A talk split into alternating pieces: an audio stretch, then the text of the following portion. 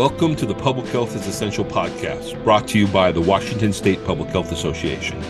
I'm your host, Jeff Ketchel. This episode of the podcast is about decriminalizing youth purchase, use, and possession, or PUP, of commercial tobacco and vaping products. Coming out of the 20th century, public health was chalking up a victory on reducing tobacco use and making its use out of the ordinary in public spaces. Enter vaping, which took the country by storm 10 years ago, and suddenly public nicotine consumption was renormalized, and we saw an explosion of youth use. In response, public health passed vaping laws that aligned with their cigarette cousins and raised the purchase age to 21 in Washington state. However, kids were still attracted to vaping's fun flavors and space-age look. More and more kids are trying these products and getting addicted to nicotine. What is the right answer to turn the corner? In this episode, we discuss one of the wrong answers: detaining, IDing, and fining kids suspected of purchase, use, or possession, just because big tobacco suckered them into trying it or getting addicted. This episode was recorded August 24th, 2022, and our guests were Elaine Ishihara of APICAT, the Asian Pacific Islander Coalition Advocating Together for Health, and Penny Lipsou, who was with the American Heart Association at the time of the recording. Let's listen in. I'm deeply honored to have our two guests here today, Elaine Ishihara and Penny Lipsou, to talk about the decriminalization of commercial tobacco, or PUP, standing for purchase, use, and possession, affecting youth in Washington state. This is an issue that we've been working on and discussing for years now, and we really have not had a conversation like this before. So I'm going to kick it off by first having our guests introduce themselves. Elaine, would you like to introduce ourselves to our live studio audience? Okay, so I'm Elaine Ishihara, and I staff the API Coalition Advocating Together for Health. And we have been addressing tobacco products in the Asian American, Native Hawaiian, and Pacific Islander community since 1997. And thank you for inviting me today, Jeff. Wow, that's 1997. Let me see. I was a restaurant inspector inspecting Pike Place Market and parts of downtown Seattle. So I got my career started in 1994. So we may have intersected at one point or another, because I was also just before that the inspector up at the Central District and Rainier Valley as well. So anyway, and Penny Lipsou from the American Heart Association. Penny. Thank you, Jeff. Very happy to be here with you and Elaine for this conversation. My name is Penny Lipsou, she, her pronouns. I work for the American Heart Association, currently as their Washington State Government Relations Director. And I'll just quickly say that, like, preventing commercial tobacco dependence is a very huge priority for Heart, as it contributes to a lot of chronic diseases and premature deaths. So very happy to be here. Thank you. Thank you. Thank you, Penny. All right. So to really understand this issue, you really need to go back in time. And this really started to dust up with the passage of Tobacco 21. And so Tobacco 21 passed, and it raised the age where somebody had to be from 18 to 21 to purchase commercial tobacco or vaping products in Washington state.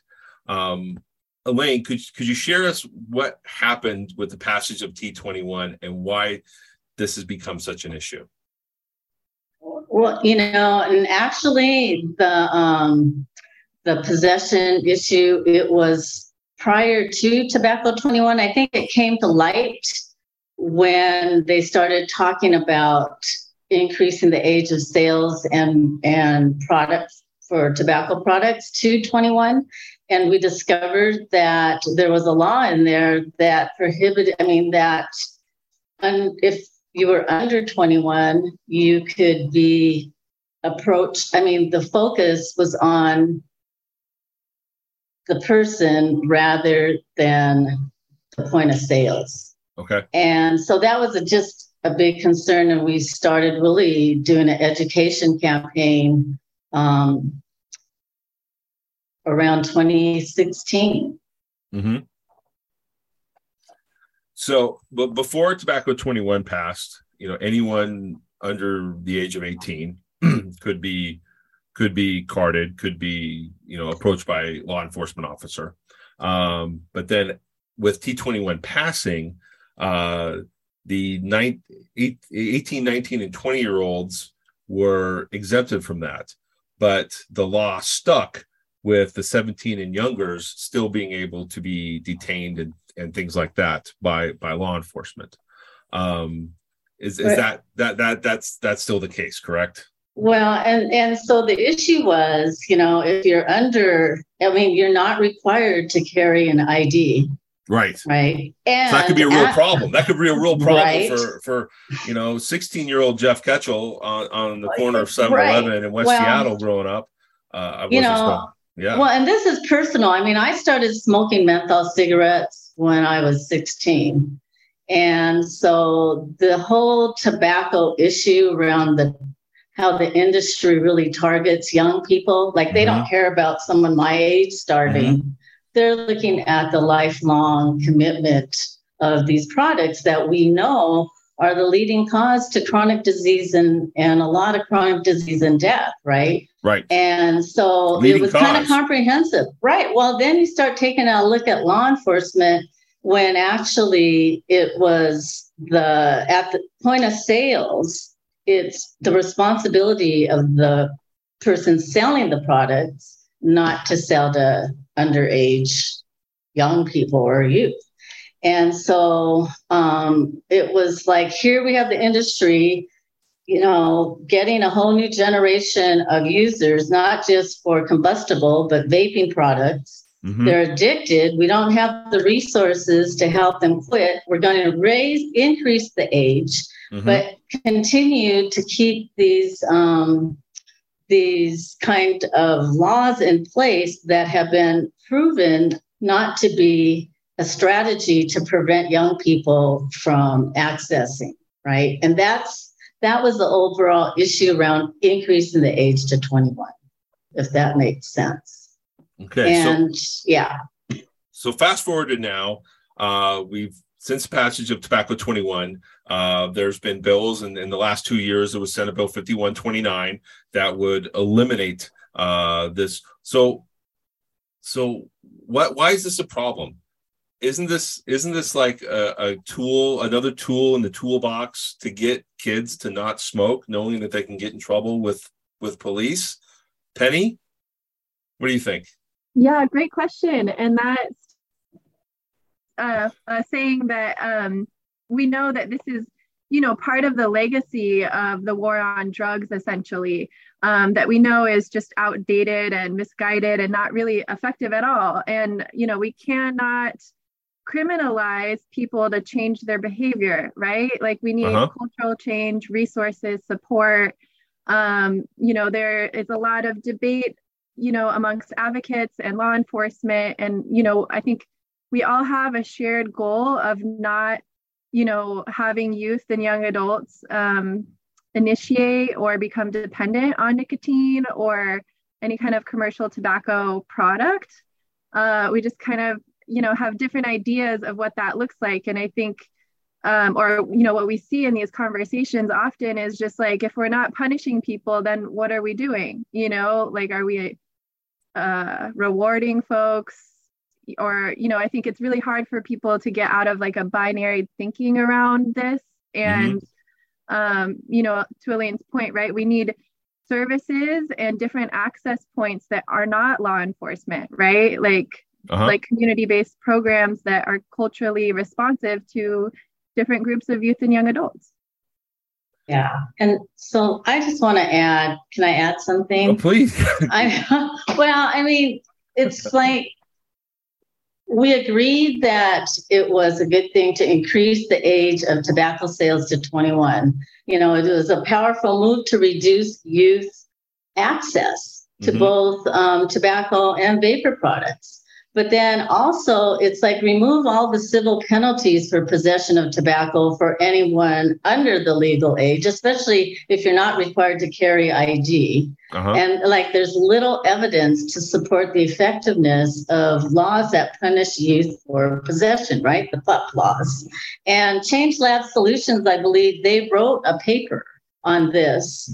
And that said that such, you know, having these laws have been a tactic of the industry to shift the blame from its own marketing practices to the, you know, to people that are using. And it's like, okay, you can change the laws, but again, we need to invest in helping people that are using. And remember that the common denominator is an addiction to nicotine. Uh-huh. And so, and legalized, right? So, and I just want to add that, you know, the communities that targeted with the products are generally communities of color, LGBTQ, low income, and unfortunately are also often the communities that experience unequal treatment from law enforcement.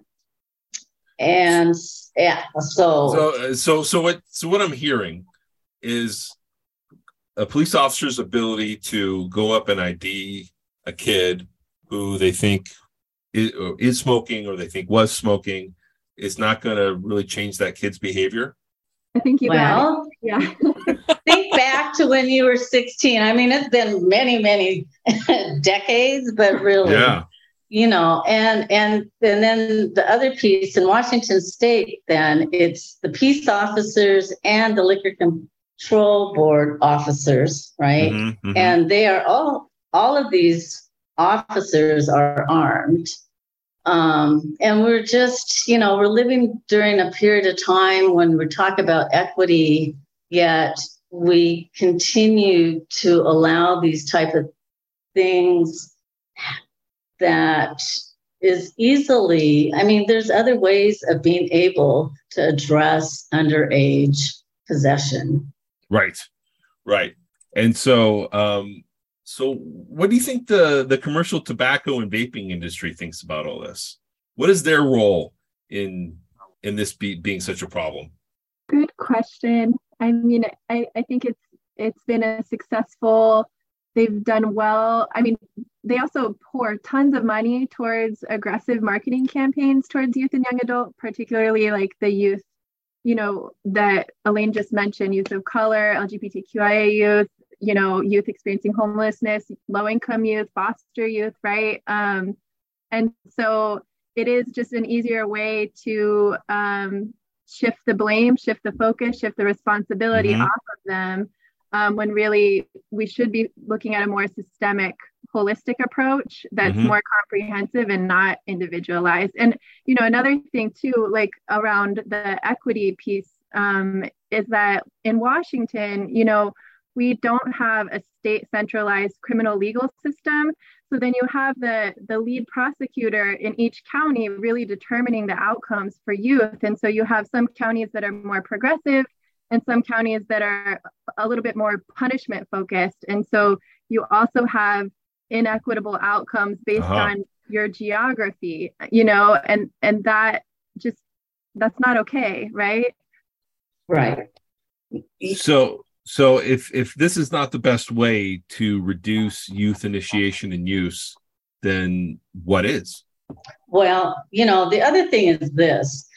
I think the other factor is the fact that Washington, up until this year, and thanks a lot to Penny and, you know, the advocates for having additional funds dedicated to the commercial tobacco and vaping program, right, at the state level, there were no resources because prior to all of this, it was really the focus was on doing compliance checks. And both the local health departments or health jurisdictions, you may even be able to speak to this, Jeff. And also the Liquor Cannabis Board conducted compliance checks at the point, and it was really the point of sales, right? Mm-hmm, mm-hmm. But with reduced resources, there was less opportunity for that. And then if you take a look at it, when there is less resources. You know, we used to have this great comprehensive commercial tobacco and prevention program here in Washington, which is a topic for another day. But absolutely. And without having those resources, we tend to do high-level policy change. Right. And we can't even do anything at the local level, which is another topic, which is the whole preemption.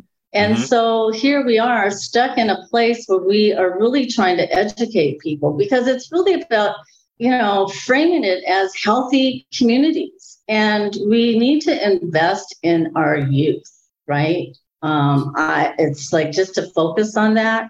And if they're addicted to nicotine and we aren't being responsible enough to invest in helping them quit, then they're going to try to get their products because they're addicted. So it's like reshifting, but taking these policies, making some policy change to be able to support more community-based intervention and prevention. That's probably all I need. Penny, you want to jump in here? I see. Jump away. Sure. Yeah. I just wanted to add and echo what Elaine is saying too around the cultural change and support needed. You know, and hopefully we're on track now that we have a little bit more resources directed towards increasing capacity and community education and public awareness around all of this. I think a lot of people still don't even know that the legal age to purchase tobacco is 21, you know, like we still haven't really done a lot of education for that. Right. But, you know, we can also agree, like smoking and vaping and certain types of behavior can be symptomatic of a lot of other things. And creating a sense of community for all is really what we want for healthy communities, so that folks don't need to cope with stress through a substance, right? So I think that is our real shared goal, and not having law enforcement as the entry point and access to services, and having way other upstream points of contact and support before that. Good point. And so, Elaine, I want to go back to something you said earlier about compliance around vaping and commercial tobacco retailers. So I looked it up because I knew this was going to come up. And the most recent data I have is from October of last year. But in October of last year, when they were doing compliance checks in Washington State, 1 in 4 retailers were selling to youth undercover. So 1 in 4. Is that a big piece of the problem here? Well, and it goes back to having resources, right? Because before there was a lot of retail education. You know, and a lot more activity in doing these compliance checks, because the local health department, we live in King County, so they were very active in having young people, you know, be a part of their compliance team. And they were actively doing this year round. And I believe it had an impact on the sales. Right, so. Right. I just want to say to our audience here, if anybody has any questions they would like to, feel free to drop them into the chat, and I'd be happy to ask the group here in our remaining few minutes of today's episode. What's on the horizon? What do we need to do as a public health system? What do we need to really address both equity and racism in commercial tobacco, but also to really prevent addiction and prevent initiation? Well, you know, for me, having been working in doing commercial tobacco for like 20 years, it's really about having adequate resources and investing in both prevention, community education, resources for schools, you know, all of this, because it requires a comprehensive approach to really do this right. Meanwhile, the industry, I don't even know how much, but it's an enormous amount of resources that they dedicate on a daily basis to sell their products. And so, you know, we're just beginning to have the ability to rebuild the base. So it's going to be important to continue to support support more than just policy change. And we're just continuing to try to educate people about the importance of, like, this is a minor policy, but it potentially, you know, if a young person is confronted and it escalates, that's what we're concerned about. And unfortunately, in the environment that we're currently living in, it is not, I mean, there have been cases where people have been involved in confrontation over tobacco products and with not good results. And we don't want that to happen here. So a question from the audience, I'll throw this at Penny.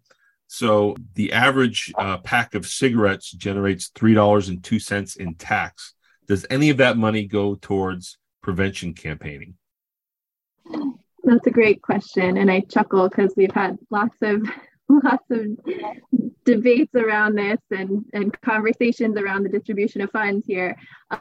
Very, very little. Good question. The state pulls in with our commercial tobacco tax, with our e-cigarette vapor tax, and also with the master settlement agreement, which was a case a long time ago with the tobacco industry, and all the states continually, annually receive upwards of $20 million to the state. Most all of that money goes to the state's general fund. There's just a small percentage from the e-cigarette vapor tax and it's a very wonky formula that needs to be cleaned up, that goes to the commercial tobacco program.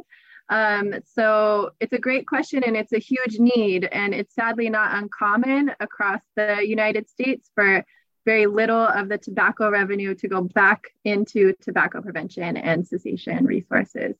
So I don't know the numbers off the top of my head, but before we got $5 million in appropriations last year to go towards the commercial tobacco program, we were maybe getting annually like $2 million into the statewide programming. So we're really not doing a service to youth and young adults who are really being preyed upon by the tobacco industry. Yeah, I agree. You know, I already knew the answer, Penny, and it irritates me every time I hear it. Well, we went from a $25 million investment with the master settlement in 2002 to, in 2010 or 2011, basically redirected the master settlement funds to biotech, and then the tax with the recession, right, got it went into the general fund. And so we went from 25 million to, up until this year, $2.5 million investment into the program. And with a large portion of that coming from CDC. This is what happens. So another question here, and we're just in the last couple minutes, are there examples from other fields or topics that we might learn from? Other examples of for-profit organizations pushing illegal or unhealthy behaviors and shifting the enforcement away from the individual and higher up the food chain toward the for-profit organization. And I have a lot of ideas here. And the first one that jumped to my mind was opioids and the Sacklers, and how they push Oxy, created a lot of addicted individuals around the country who lost access to those pills and turned to heroin, and really bore the brunt, and their families bore the brunt of that corporation's decision-making and economic priorities. From everything I've read, I think I'm going to be ultimately disappointed in how the punishment is meted out to those corporate individuals. But that's one. And I always try to think about fast food as well. You know, other than like menu labeling, where a lot of places have required, you know, fat and calories and ingredient content be easily accessible, like you would see on the side of a soup can. I don't think there's much there. You know, I think about the McDonald's success with the Happy Meal, and really getting kids addicted to McDonald's food with the lure of a toy related to a movie that was in the theaters. Anyway, those are the things that come to your minds, Penny or Elaine? You know, I feel like, and this goes back to the comprehensive model that Washington State developed in 2000 to approach tobacco, which was a comprehensive community education, public education campaigns, cessation, data collection, all of that. It can be applied to the sugary sweetened beverage issue. The sugar issue is very similar to tobacco. And here we tried to do this tax, right? But we didn't educate anybody. We didn't tell people, it's an alarming rate of early onset diabetes, particularly in certain communities, mm-hmm. right? But we didn't do that. We just went ahead and started saying, we're going to, people did not have some possession issues over their big gulps. They did not want to see that getting, but if you take a look at it, the approach that was used for tobacco, because in 10 years, the prevalence rate for tobacco use went from 21% to 14%. And wow. To me, that's evidence-based. And so here you can apply this same approach to other health-related issues. And if you have adequate resources, mm-hmm. right, and allow people to make informed decisions rather than just doing top-down policy change. Mm-hmm. And then they see, oh, my God, today I could buy a pack of cigarettes and tomorrow I cannot. Right? There you go. My big gulp is going to go from 99 cents to $2.50. I mean, okay. Yeah, but...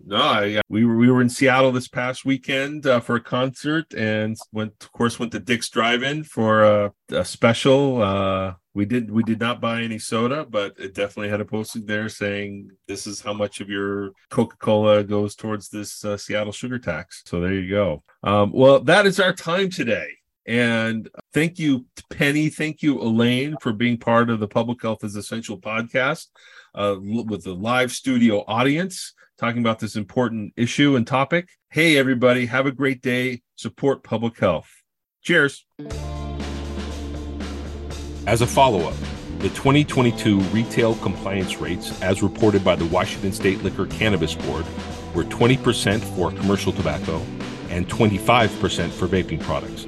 Meaning 1 in 5 commercial tobacco retailers and 1 in 4 vaping retailers sold their products to a minor during a compliance check. Unacceptable. The focus of law enforcement should be on the retailers selling to youth, not the kids themselves. Detaining and fining kids is not a public health intervention. Prevention, not punishment. Thank you for listening to the Public Health is Essential podcast. Theme music is Night Drive, licensed under a Creative Commons Attribution 4.0 International License by Shane Ivers of silvermansound.com. The best way to support the Public Health is Essential podcast is to become a member of the Washington State Public Health Association.